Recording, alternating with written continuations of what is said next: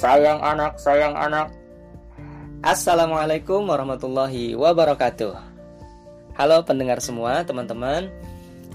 Akhirnya kita mulai episode perdana podcast Sayang Anak, Sayang Anak. Nah, uh, mungkin kenalan dulu ya. Perkenalkan saya Kak Ojan. Saya seorang open dongeng.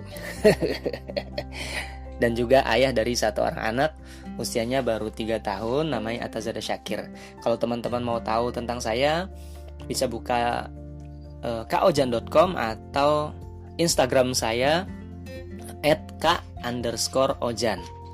Nah, seperti yang saya sampaikan di trailer nih teman-teman, channel ini, podcast ini saya tujukan untuk membahas kekeliruan-kekeliruan dalam pengasuhan anak yang kayaknya kalau orang awam lihat tuh uh, terlihat, uh ini orang nih sayang anak nih gitu. Padahal kalau dibahas uh, secara psikologi maupun dengan disiplin ilmu yang berkaitan, sebenarnya bertolak belakang entah itu pola bahasanya atau acknowledgementnya dan macam-macam.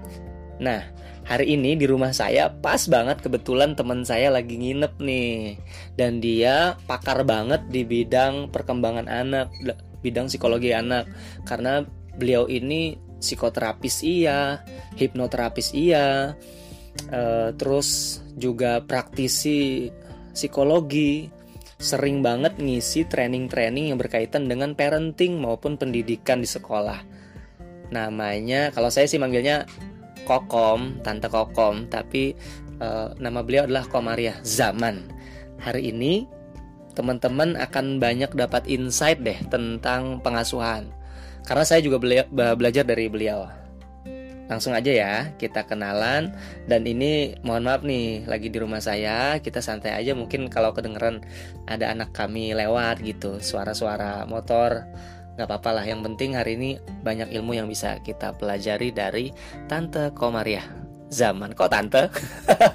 Ibu Komaria zaman. Assalamualaikum Waalaikumsalam warahmatullahi wabarakatuh Alhamdulillah gimana kabarnya nih Alhamdulillah segar, ceria, sehat, semangat. Cie, keren keren keren. Jauh-jauh loh dari Jakarta Utara nginep di Jakarta Selatan dan langsung ditodong buat berbagi. nggak apa-apa ya? Alhamdulillah seneng dong pastinya seneng ya, ya Kak Ojan ya uh, bisa share-share uh, dengan dengan para parents dan pendengar sekalian. Pastinya seneng banget karena memang saya pribadi setiap apa ya setiap saya isi pelatihan atau isi seminar justru saya dapat banyak inspirasi dari eh, ibu-ibu uh, gitu ya dari para parents termasuk uh, inspirasi tentang kekeliruan yang tadi dibahas sama Kak Ojan. Jadi makin banyak berbagi malah makin banyak dapat ya. Banyak inspirasi. Nah, sekarang belajar pasti Betul. Sekarang kita mau belajar sedikit nih, bela belajar bareng juga dan nanti kalau ada teman-teman ada pertanyaan silahkan sampaikan melalui Instagram atau melalui message di podcast ini. Tante Kokom, saya langsung ya. Uh, saya kan pengen bahas nih tentang the art of acknowledgement ya, seni memberikan acknowledgement itu bahasa Indonesia agak susah ya, pengakuan tapi belum begitu mendekati ya tapi saya tertarik dengan cerita Tante Kokom. Kan sering ngisi training tuh di mana-mana ya. Dan ada berbagai simulasi kan. Nah Tante Kokom pernah cerita tentang simulasi uh, bertanya ke orang tua tuh tentang kelebihan dan kekurangan anak gitu. Ceritain dong gimana sih itu pentingnya apa sih? Iya. Jadi uh, biasanya nih beberapa kali aku isi pelatihan itu ada dua dua simulasi kawajan. Hmm. Pertama aku simulasikan mereka untuk berdiri gitu ya berdiri kemudian uh, letakkan benda berharganya di sebelah kiri gitu ya kemudian uh, tangan kanan kosong gitu. Nah benda berharga ini disimbolkan dengan uh, ya apa pun simbolnya itu ya HP atau apa pun. Nah itu simbol simbolnya adalah anak gitu. Nah nanti aku biasanya aku bilang gini kalau ada kata-kata matahari misalnya gitu ya aku bikin cerita setiap ada kata matahari maka HP yang di tangan ini harus dijaga kemudian tangan yang satunya lagi meraih meraih HP di sebelahnya gitu.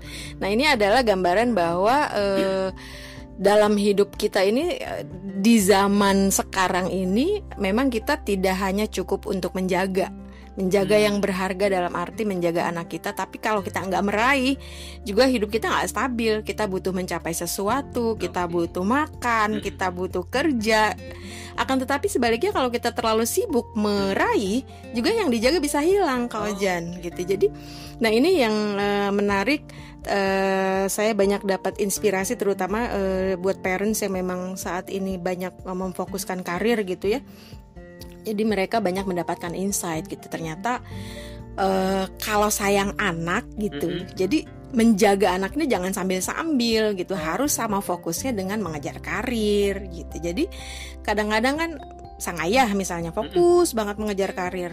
Lupa gitu bagaimana tumbuh kembang anaknya apa kabar anaknya hari ini main apa kesulitannya apa dia nangis karena apa gitu. Padahal walaupun kerja mm -mm. tetap harus seimbang ya. Harus imbang kayak kemarin saya sempat kepikiran tuh mm -mm. Uh, uh, Bu Kokom. Jadi apa uh, kan saya pendongeng ya. Uh, saya menggiatkan ayah bercerita juga saya kepikiran bahwa ayah walaupun di kantor dia bisa cerita loh ke anak dengan teknologi sekarang. Gimana caranya?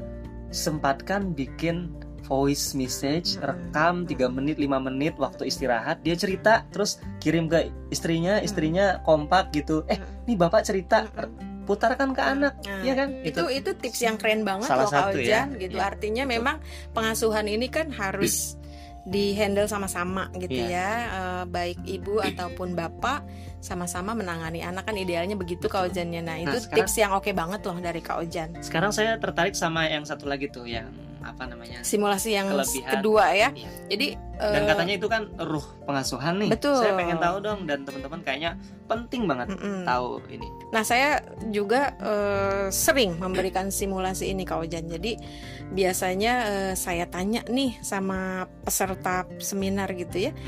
Uh, silahkan ibu atau Bapak sebutkan lima kelebihan anak Anda. Lima kelebihan anak Anda. Betul. Kalau memang uh, Anda merasa anak Anda ada, adalah karunia terindah, hmm. gitu ya, adalah rezeki yang luar biasa dari Allah, silahkan deh coba sebutkan lima kelebihan anak Anda. Gitu Oke. Ya. Terus? Biasanya ya, biasanya yang saya dapati di sebentar, lapangan sebentar, ini. Ya. Sebentar dong. Mm -hmm. Kalau kira-kira kalau pendengar nih kan hmm. ditanya nah. gitu coba sebutkan lima kelebihan anak anda ah. kira-kira kalau kita kasih waktu satu menit aja gitu ah. kira-kira bisa jawab nggak bisa jawab nggak nah, ya kan gitu sekarang saya aja nih ya uh -uh. simulasi ke okay, saya baik. lima kelebihan anak Ata. saya Ata oke okay. Ata itu uh, dia sangat cepat menghafal uh, suara-suara lagu-lagu nyanyian-nyanyian satu terus dia sangat apa namanya cepat belajar bahasa dua oke okay, baik dia motoriknya bagus mm -hmm. gitu nendang mm -hmm. lompat itu cepat belajar mm -hmm. dia uh, bisa apa namanya menceritakan kembali sesuatu dengan sangat lengkap mm -hmm. detail gitu mm -hmm. oke okay, baik dia uh, tuh mulai kesusahan ya ya nah, sudah di, empat nih ya empat kemudian dia sangat apa namanya apa sensitif perasaannya gitu. Oh, okay, Artinya cepat terenyuh gitu, hmm. mudah mudah merasa bersalah hmm, gitu. Udah okay, nih. Baik. Udah aman lima. ya, aman Oke, ya. tepuk tangan dulu dong ya buat Kak Ojan. Nah, sekarang kalau saya tanya deh Kak Ojan, kekurangannya apa apa? Kekurangan Ata? Mm -mm. Kekurangan Ata itu terlalu excited main. Terlalu excited Jadi, main. Lupa tidurnya waktu. susah, iya. Tidurnya susah. Iya. Udah dua tuh ya, terus, terus ada lagi. Uh, malah susah saya nyarinya nih bener bener dari kekurangan Ata ya dia Males makan itu kekurangan Males gak sih? makan, oke okay. hmm. masih masih ada hal-hal yang perlu ditingkatkan lah ya. ya. Nah, tiga. Terus, uh... Door. nah, jadi ini keren banget ya, uh, Bapak Ibu sekalian. Biasanya kalau saya di seminar itu mereka uh, ketika menyebutkan kelebihan anak tuh agak kelu gitu. Satu, oh gitu? satu bisa, ya satu tahu, yang kedua tahu, yang ketiga tahu, yang keempat mulai cari-cari tuh okay. apa ya, apa ya, apa ya. Hmm, udah kayaknya itu aja gitu. Oh ibu anaknya umur berapa sekarang? Misalkan ada umur 15 atau katakanlah yang masih TK aja gitu. Dan jadi itu masalah. Jadi uh, selama ini ibu uh, sekian tahun berhubungan dengan anak Mm-mm. baru bisa mengidentifikasi tiga atau empat kelebihan gitu. Oke.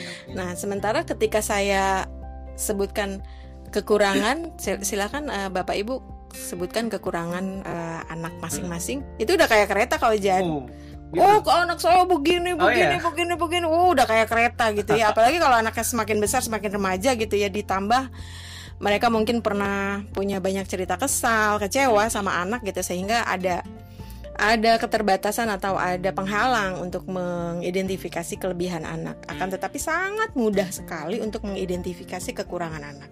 Apakah ini masalah? Sangat tergantung. Anda ingin anak Anda berubah menjadi lebih baik atau menjadi buruk? Mm-mm. Anda ingin eh, anak Anda ini lebih lebih tumbuh kebaikannya atau lebih tumbuh keburukannya? Karena apa?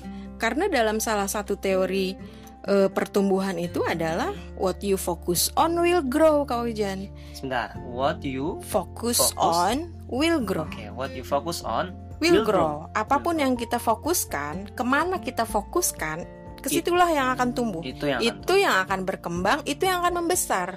Artinya kalau orang tua susah men- mencari tahu atau mengidentifikasi kelebihan anak, tapi fokus pada kekurangannya, maka jangan menyalahkan anak jika yang akan tumbuh adalah kekurangannya. gitu. Kekurangannya, betul. Oke. Jadi kalau sejumlah orang tua menyebutkan anaknya nakal gitu ya. Mm-mm.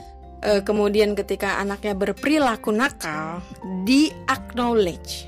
Di acknowledge itu misalnya kalau nakal diomongin, dibahas. Hmm. Kalau anaknya misalnya pulang main gitu ya, jam 5 sore gitu ya. Wah, langsung diomelin lah, ya kan, dinasehatin lah. Kemudian nanti bapaknya pulang ceritalah ke bapaknya, ini anak nih kalau main sampai lupa waktu, nggak mandi, apa segala macam. Justru kalau dia lagi bagus, Justru kalau dia lagi bagus misalnya dia ke gap nih, tiba-tiba dia selesai main dia beresin mainannya gitu ya. biasa aja gitu ya. Tahu-tahu ibunya pulang udah beres dan ibunya nggak komentar apa-apa. Oke. Atau misalnya anak ini sekedar misalnya ada air tumpah kawajan, kemudian dia ambil tisu dielap gitu ya. Kemudian eh, ibunya tidak mengaknowledge gitu, Uh-huh. membiarkan saja nggak ada komentar sama sekali. Nah ini perilaku-perilaku baik ini nggak akan tumbuh. Oke. Nah, inilah eh, kesalahan sangat prinsipil yang saya lihat eh, banyak sekali dari kita, termasuk saya juga dulu eh, eh, termasuk orang yang lebih banyak fokus ke kekurangan. Kayaknya lebih enak gitu sih kalau lebih puas kitanya gitu ya. Oh gitu. Kalau fokus ke kekurangan orang lain Oke. atau ke kekurangan anak gitu ya. Akan tetapi ternyata itu sama sekali keliru. Oke. Karena itu what you focus on will grow. Ke mana kita fokus, ke situlah yang akan tumbuh. Oke, tahan dulu nih, Bu Kokom, Bu, Bu Komaria Zaman. Ini menarik nih. Saya saya agak menduga-duga nih, mungkin yang denger agak-agak tertohok nih, mungkin ada yang tertohok. Oh, gitu ya, gitu kan. Eh, nah, teman-teman kalau kalau ada yang ngerasa begitu atau apa namanya pengen ngasih tanggapan boleh kirim message atau pesan di podcast ini atau tanya saya ke Instagram saya @k underscore ojan boleh DM di situ atau di kolom komentar karena eh, biar hidup ya interaksinya kita juga bisa membahas tema-tema berikutnya. Dan ini tadi udah muncul nih eh, Bu Komaria. Acknowledgement gitu. Dan ini yang saya tertarik untuk angkat jadi episode berikutnya nih. Boleh dong kasih sedikit pengantar biar parents denger nih tentang acknowledgement itu apa sih Oke baik, jadi acknowledgement itu secara bahasa memang pengakuan Kak Ojan, pengakuan. Nah, transliterasinya ya Ya betul, Da- eh, pengakuan eh, dalam hal ini bentuk pengakuan itu beragam.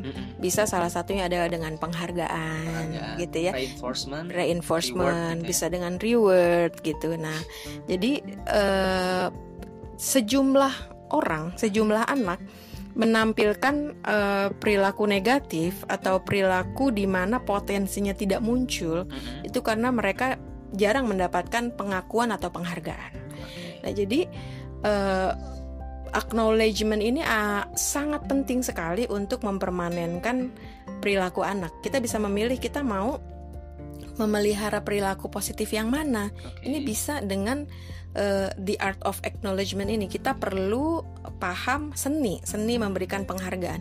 Kan penghargaan juga Kak Ojan kalau nggak pas jadinya lebay, ya nggak? Nah, Kemudian eh, kalau misalnya eh, keliru juga, yang tadinya kita mau menguatkan perilaku malah jadi melemahkan perilaku. Oke, berarti punishment juga bagian ya? Bagian dari itu gitu. Jadi memang memberikan eh, reward and punishment itu salah satu bagian dari eh, seni memberikan eh, acknowledgement ini, the art of acknowledgement dan dan eh, akan fatal sebetulnya kalau kita keliru keliru memberikan di mana kita harus memberikan reward, kapan kita harus memberikan punishment, punishment tipe apa yang efektif, punishment tipe apa yang justru kontraproduktif. Nah ini eh, betul-betul eh, kalau ada kekeliruan itu akibatnya akan fatal. Dan saya jadi ingat waktu kita eh, as consulting bi- ngasih training ke siswa ya di sebuah sekolah SMP swasta. Bahkan salah dalam memberi acknowledgement itu bisa berdampak pada rendahnya semangat siswa dalam berkompetisi atau belajar ya, benar ya? Betul, betul. Jadi apalagi untuk anak-anak remaja, Kak Ojan, mereka kan sedang mencari eksistensi nih. Nah, yang sering terjadi di sekolah itu kadang anak-anak ini kalau salah itu dihukum dengan justru dengan membuat mereka semakin eksis. Jadi hukumannya eh, Misalnya guru di- pikir punishment ternyata bahkan reinforce. Jadi reinforcement, jadi Men, ya. penguat, jadi reward buat dia. Oke, baik. Menarik ya, banget nih. jadi eh, ini juga eh, salah satu kekeliruan yang alhamdulillah sudah dipraktekkan, eh, sudah diperbaiki di ada sejumlah sekolah dan berhasil memang Kak. Satu lagi eh, yang saya sangat ingat itu extinction ya, Ya, pengacuhannya itu juga bagian dari acknowledgementnya. itu juga bagian dari seni memberikan eh, apa namanya seni mengubah perilaku anak. Tapi kita jangan bahas sekarang dulu Baik. karena temanya biar nggak terlalu apa penuh, penuh, ya. nanti Jadi biar bisa Betul. dicerna pelan-pelan. Jadi kalau makan Betul. itu 33 kali kunyah, dicerna sempurna, masuk ke Betul. lambung sempurna gitu. Mudah-mudahan ini juga diserap dengan sempurna ya. dan pendengar juga nanti bisa milih tema-temanya sesuai dengan judul gitu.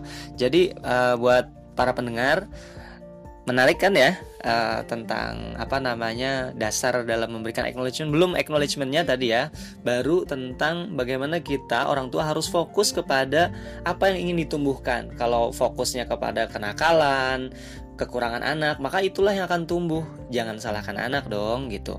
Nah eh, episode berikutnya kita akan bahas tentang the art of acknowledgement. Mungkin satu-satu dulu ya jangan langsung semua mungkin reinforcement atau uh, reward dulu nanti baru punishment mungkin baru extension atau dan seterusnya. Buat teman-teman yang merasa podcast ini bermanfaat boleh dong di favorit terus uh, untuk komunikasi silahkan DM saya atau follow Instagram saya di @k underscore ojan k a k underscore ojan. Insya Allah kita akan bahas lagi uh, karena saya uh, Ibu Komariah masih di sini. Saya akan bikin episode berikutnya. Teman-teman bisa klik nanti episode berikutnya di podcast ini. Makasih ya Bu Komariah untuk episode ini. Sama-sama senang banget bisa sharing di sini sama Kak Ojan. Siap. Terima kasih teman-teman. Uh, jumpa lagi di episode berikutnya di podcast Sayang Anak, Sayang Anak. Assalamualaikum warahmatullahi wabarakatuh.